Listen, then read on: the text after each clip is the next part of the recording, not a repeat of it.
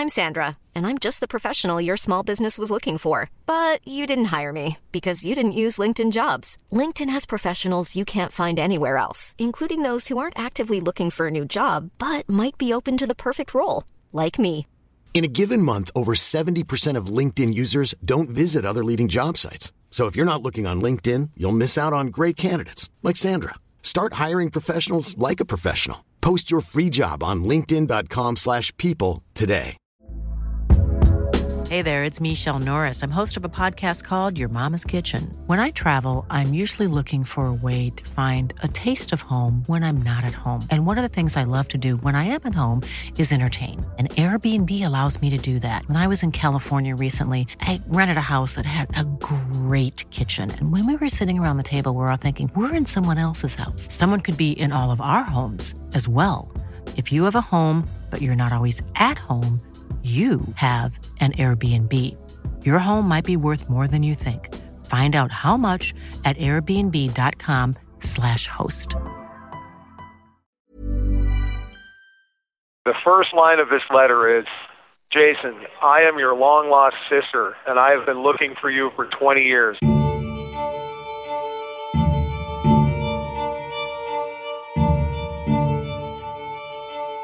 Hello, and welcome back to One Minute Remaining. My name is Jack Lawrence, the host and creator of this show. Recently, we wrapped up a story that has undoubtedly been our most polarizing to date the story of Jason Vukovich, the man they call the Alaskan Avenger.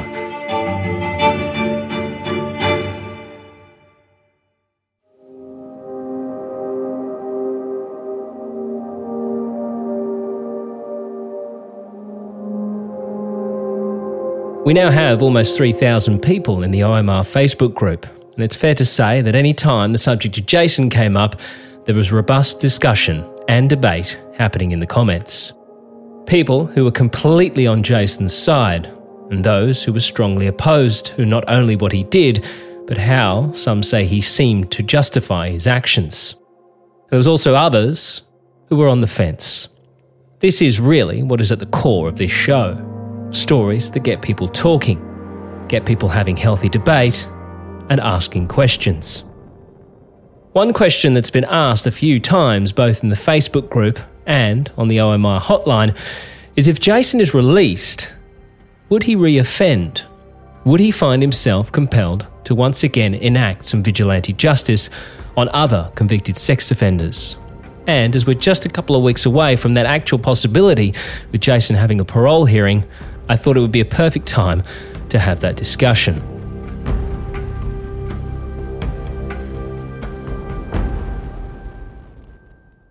As we know, Jason is in prison. And, in his own words to me, surrounded by people who carry the same or similar offences of the men he attacked on the outside. He says that, in fact, in the facility, they are quite vigorously protected. It's more vigorous and more vicious than that, too. Like they, they transferred me to the prison I'm in now, um, and I refer to it as the saturation method. They have them in general population here, so I am surrounded frequently by rapists, child molesters. They're everywhere, and they are they are beyond protected. Um, and if you even imply anything around these people, um, basically what's odd is they've set it up where basically the the sex offenders and deviants uh, are in charge of the administration and the CO because they will just drop a note in the box and then that night the COs will come and take you somewhere if you've said or implied anything to any of them. It's very bizarre. And also, a very important point here, which really needs to be focused on, is this. You know, part of my sentence, my 23 year sentence, they were very specific while serving your time, um, and my chances of rehabilitation, by the way, were deemed nil.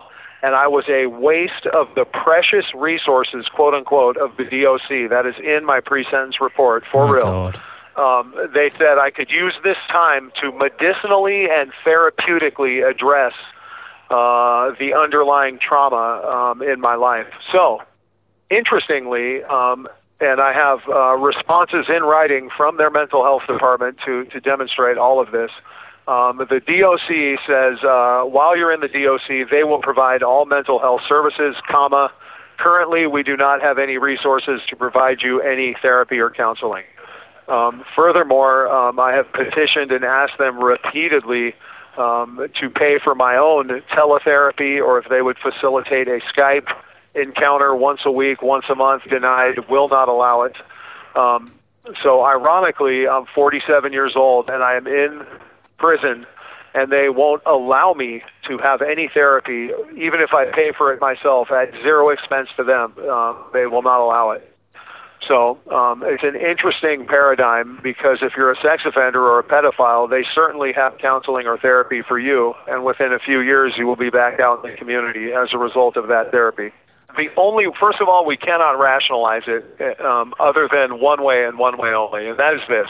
I often tell people if you fly over the state of California and you want to know why Elon Musk built that giant series of buildings, you just look at what comes out the end and you say, oh, shiny new Teslas. That's what that factory is built for. Look, there they are.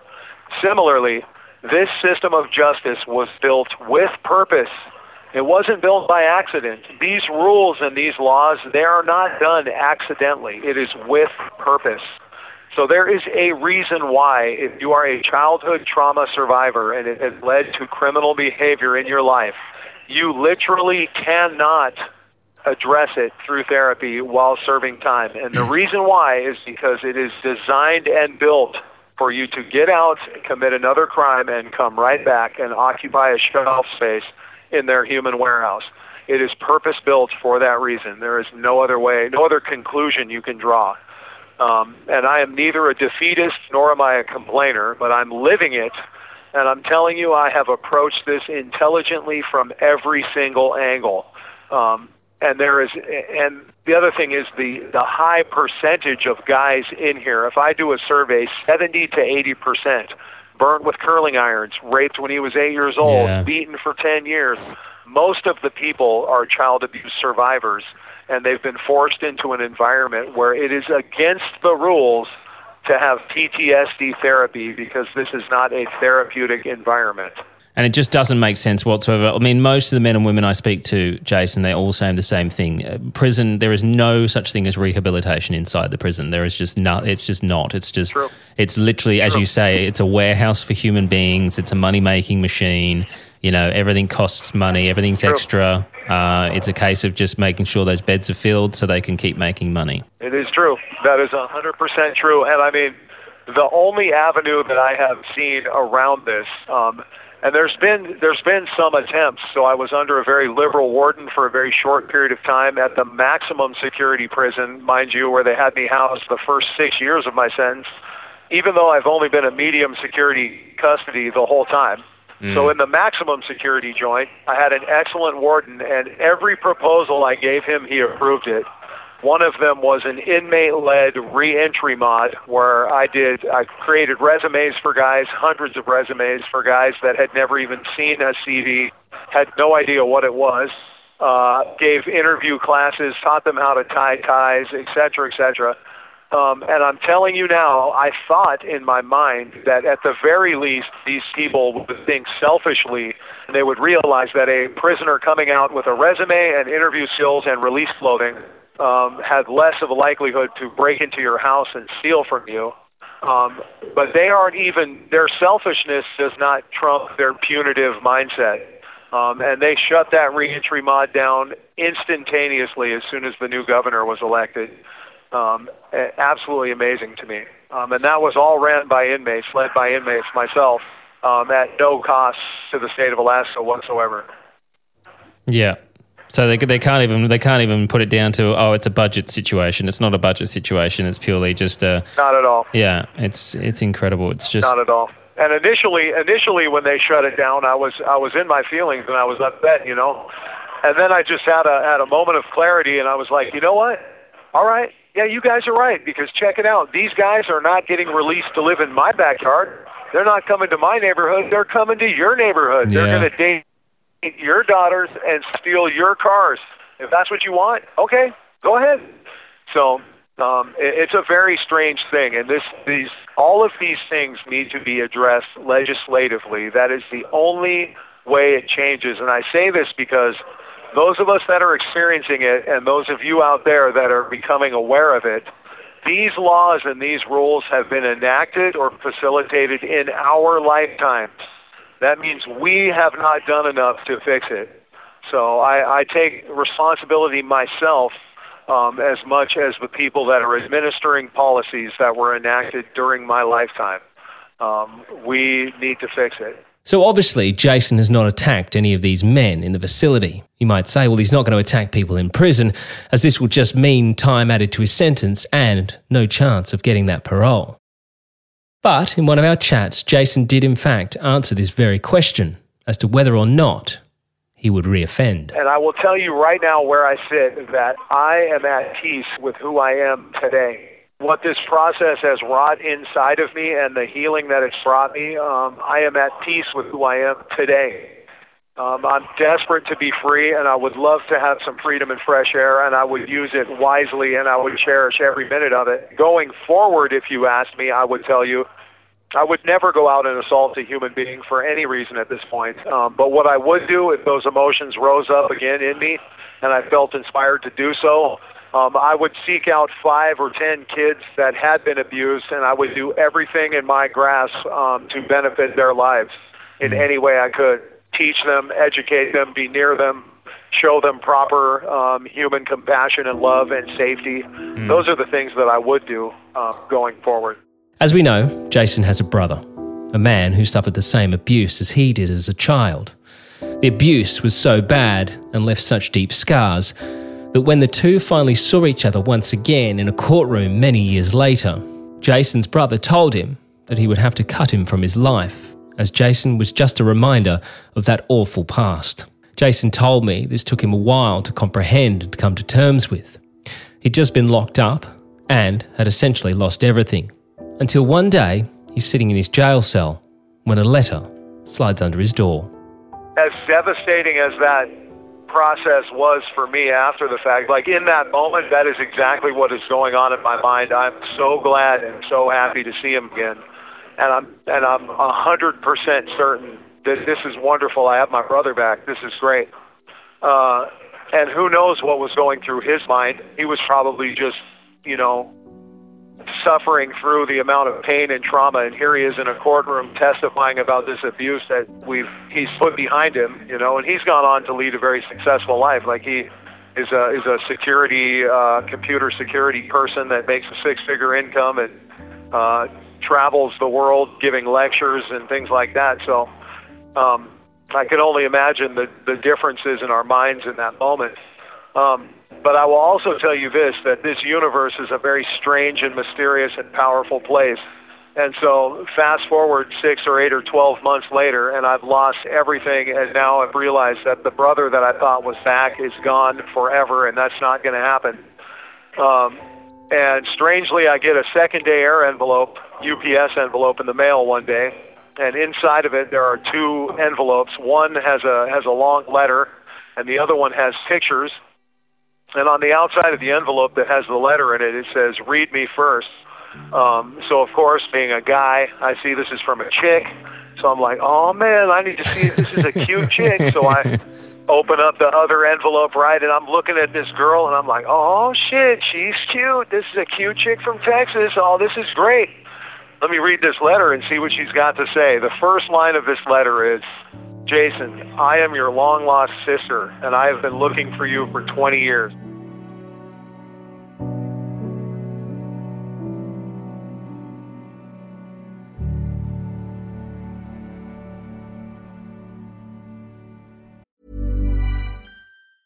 Burrow's furniture is built for the way you live. From ensuring easy assembly and disassembly to honoring highly requested new colors for their award winning seating, they always have their customers in mind. Their modular seating is made out of durable materials to last and grow with you. And with Burrow, you always get fast, free shipping. Get up to 60% off during Burrow's Memorial Day sale at burrow.com slash ACAST.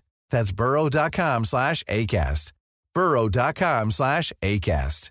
Quality sleep is essential. That's why the Sleep Number smart bed is designed for your ever-evolving sleep needs. Need a bed that's firmer or softer on either side? helps you sleep at a comfortable temperature? Sleep Number Smart Beds let you individualize your comfort so you sleep better together. JD Power ranks Sleep Number number 1 in customer satisfaction with mattresses purchased in-store. And now, save 50% on the Sleep Number limited edition Smart Bed for a limited time. For JD Power 2023 award information, visit jdpower.com/awards. Only at a Sleep Number store or sleepnumber.com.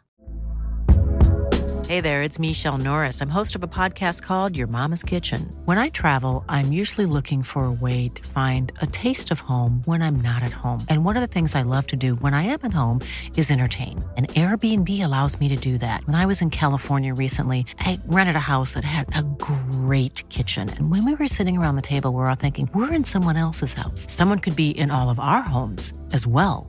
If you have a home, but you're not always at home, you have an Airbnb. Your home might be worth more than you think. Find out how much at airbnb.com/slash host.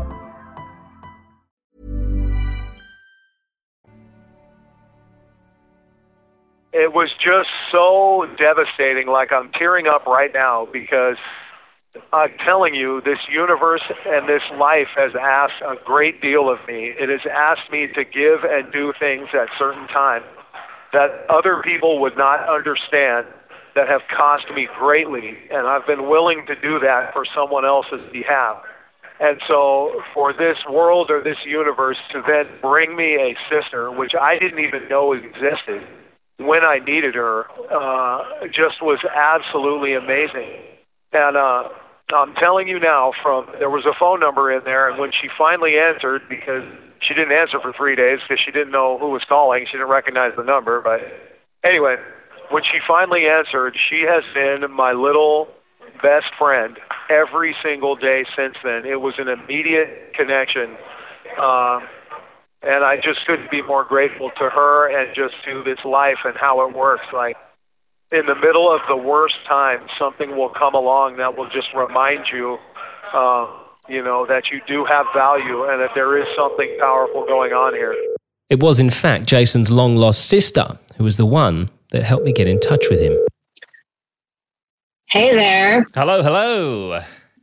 Can you hear me? I've got you loud and clear. Since they discovered each other, Jason's sister has been his loudest supporter and activist on the outside with an Instagram, TikTok, and a change.org petition. Angelina didn't actually know about Jason and where he was until six years ago. Yeah, so well, I I didn't know I had Jason as a brother until uh, 2017. But all my life growing up, uh, I knew that I had two half brothers out there. Basically, uh, my mom raised me until I was six when she passed away, I never knew my father, but my family knew who my father was because it was a very small town, Casper, Wyoming. It's not small anymore, but it was, you know, pretty small back then. And they knew that he had a wife and two kids, which at the time I didn't know it was a former wife and two kids. I mean, not former kids, obviously, but it was a, you know, a previous life. And, uh, so my whole life I grew up knowing that I had two half brothers out there, thinking that they you know, lived this happy mom, dad, you know, two brothers family out. And I was like little orphan Annie. So Angelina loses her mother at just six years old and never knew her father. She grows up knowing she has brothers out there in the world somewhere, but no way of tracking them down. Until something called the internet arrives in homes around the world. It spans the globe like a superhighway. It is called Internet. Oh, that's that right. little mark with the A and then the ring around it? At. See, that's what I said. Well, I just, as I mentioned, I have no desire to be a part of the internet. Now, Julian, I see you have your computer linked to the telephone line. Can you tell us how you did that? Yes, well, it's very simple, really. I simply remove the telephone jack from the telecom socket and plug it into this box here, the modem. Well, well Allison should know. What, what is internet that, anyway? And so uh, when the internet became a thing, I started searching for my brothers and my dad. I started off with his name, you know, and I'd ask my family, hey, how do you spell his name? And I would search and I would find things. I would find his number, but I could never find any evidence of kids. This went off and on. I did this, you know, I'd get a wild hair every, you know, a couple times a year, and I'd start searching, and uh, I could never find anything of the kids. And then one day in November of 2017, I'm sitting on Facebook, uh, scrolling through, and an ad for Ancestry.com came across my page, and it was like one month free trial. And I was like, surely I can find my brothers in one month. Well, I signed up for that free trial, found them in three days, and uh, was devastated, obviously, to hear their story and realize that I was the lucky one because, you know, after my mom passed away when I was six, I had a whole family that fought over me, and there's a whole, you know, I still was able to be raised by my family, but my brother didn't have that. So Angelina sends off her letter to her brother, and not long after, she gets a phone call. So I sent a nine page back, you know, front and back letter and a stack of probably 125 pictures, all in chronological order from when I was born to like basically yesterday with the, his nieces, you know, in there and, and just like showing kind of, hey, this is who I am. Here's how I grew up. Here's a progression, blah, blah, blah. Here's your nieces at first I was very nervous, very, very nervous when I was doing it. In fact, it took me a long time. It took me, uh, there was a point when I was writing the letter that I took a week break when I found his letter to the community. Like, there was just, it was a really hard thing for me to do. But when I finally sent it off, all that nervousness kind of wore off and I kind of just kind of stepped that thought into another corner of my mind and, you know, went on about my day. And I'll, I'll never forget, I was sitting on the couch with my husband and I got this 188 number, 1 800 number, what, what, some weird number that I assumed was a uh, telemarketer or something along those lines. I declined the call and then it called again. And I declined the call with a text message that said, Leave me alone, you a hole, or something that was rude, right? I was like voicing it. I was talking about it as I was doing it. And my husband goes, Geez, Angelina, what if that's your brother? Didn't even click. And I was like, Shut up. So I pick up the phone, I call the number back, and it's Securus, the phone company. And I freak out and I was like through the phone, basically across the room, and like freaked out and like put my hands up against my mouth and was like started to tear up. And I was like, it was him. And then um, he called me again the next day around the same time. And I remember grabbing a beer because I was so nervous. I was like, oh, God, I need a beer for this. I need a beer for this. and you know, hello, you have a, a call from an inmate at Spring Creek Correctional Center. Da, da, da, da. Push one to, so I push one and I just go all nervous, like, hello? And he goes, you better answer your phone when your big brother calls you. Was literally the first line that he ever said to me. And like after that, it was, we we're inseparable. We were just literally just word vomiting to each other about things that had that we had gone through in our lives and what uh, who we were and you know what our father was like.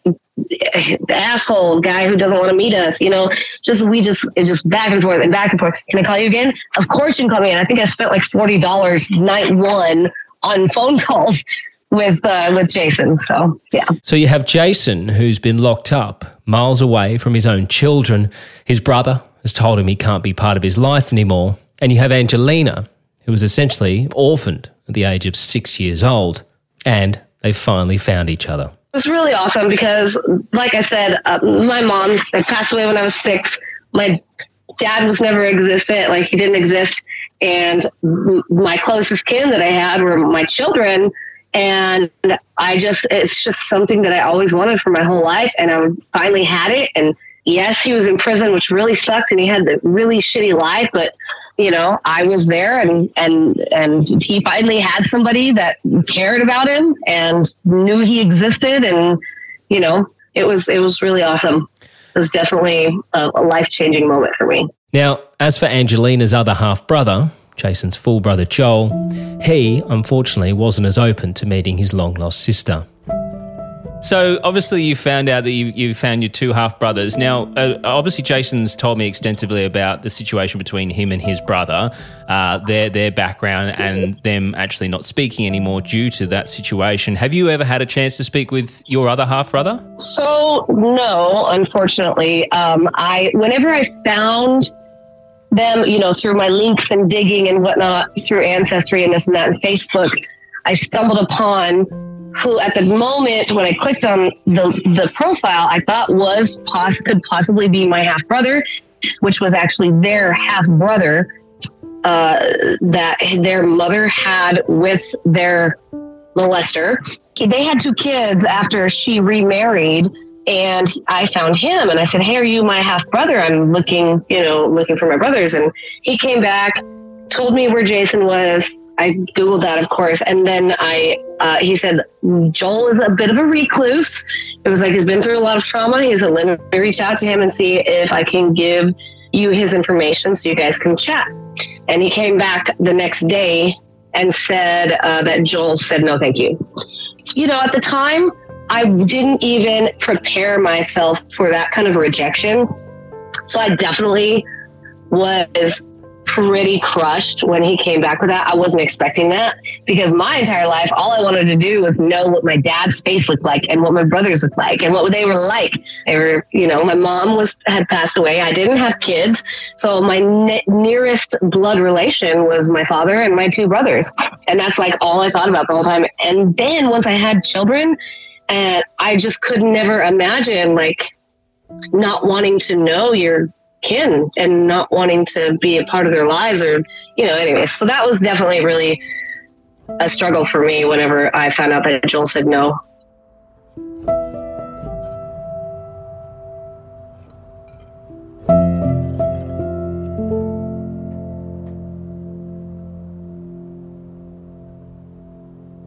So Angelina's fighting hard to help her brother get an early release from prison. As I mentioned, she has multiple social media accounts as well as a change.org petition, of which you can find the link to in the show notes of this episode. But what does she actually want to see for her brother's future? Honestly, I, I just want Jason to like have a chance at a life he never had, you know. I, and I hate to use the word normal. I always put it in quotes, a normal life. Yeah. But one that's not the thing that he's lived his entire life. And he, he deserves a shot at it, in my opinion. He's done, he's put in his work. So I super appreciate everything that you've done and all the supporters. We, both of us, we can't thank you guys enough. Thank you so much indeed for your help in connecting me with your brother and, and letting me tell uh, his story. It's been a fascinating um, uh, you know, it's a terrifying subject. It's a sickening subject, but it's also something that I think it's a topic that needs to be spoken about more. It, it's sort of a subject that people try and sort of avoid because it's hard to listen to. But I think it's very important that the discussions are, are had so that you know we can that we can learn from these things and you know these mistakes that have quite obviously been made. Um, these circumstances will sadly, you know, they're not going to be eradicated, but I think the there needs to be better systems in place for you know p- kids to be able to reach out and and people to speak up more if they see because I think that was the biggest issue around you know Jason's situation is people just not speaking up and, and not getting involved and thinking I think you know oh it's not my place. And and then even you know down to the once it was spoken about and the court system and all that sort of stuff it just obviously it all needs to change. Agreed. Thank you so much jack. I, I really appreciate it. This is something that i truly believe in and i think that the more we you know, spread the word and the more uh, chance of a change that we can make in the world when it comes to this um, subject. So you have one minute remaining. Well, that wraps us up. But as I mentioned at the start of this episode, we are only now a couple of weeks away from Jason's parole hearing. And I will hopefully get the chance to sit down with Jason at the time and find out the verdict. One Minute Remaining is a Mash Pumpkin production. Produced, hosted, and created by Jack Lawrence. Editing and sound design by Jack Lawrence and Dom Evans. This show is part of the ACAST Creator Network.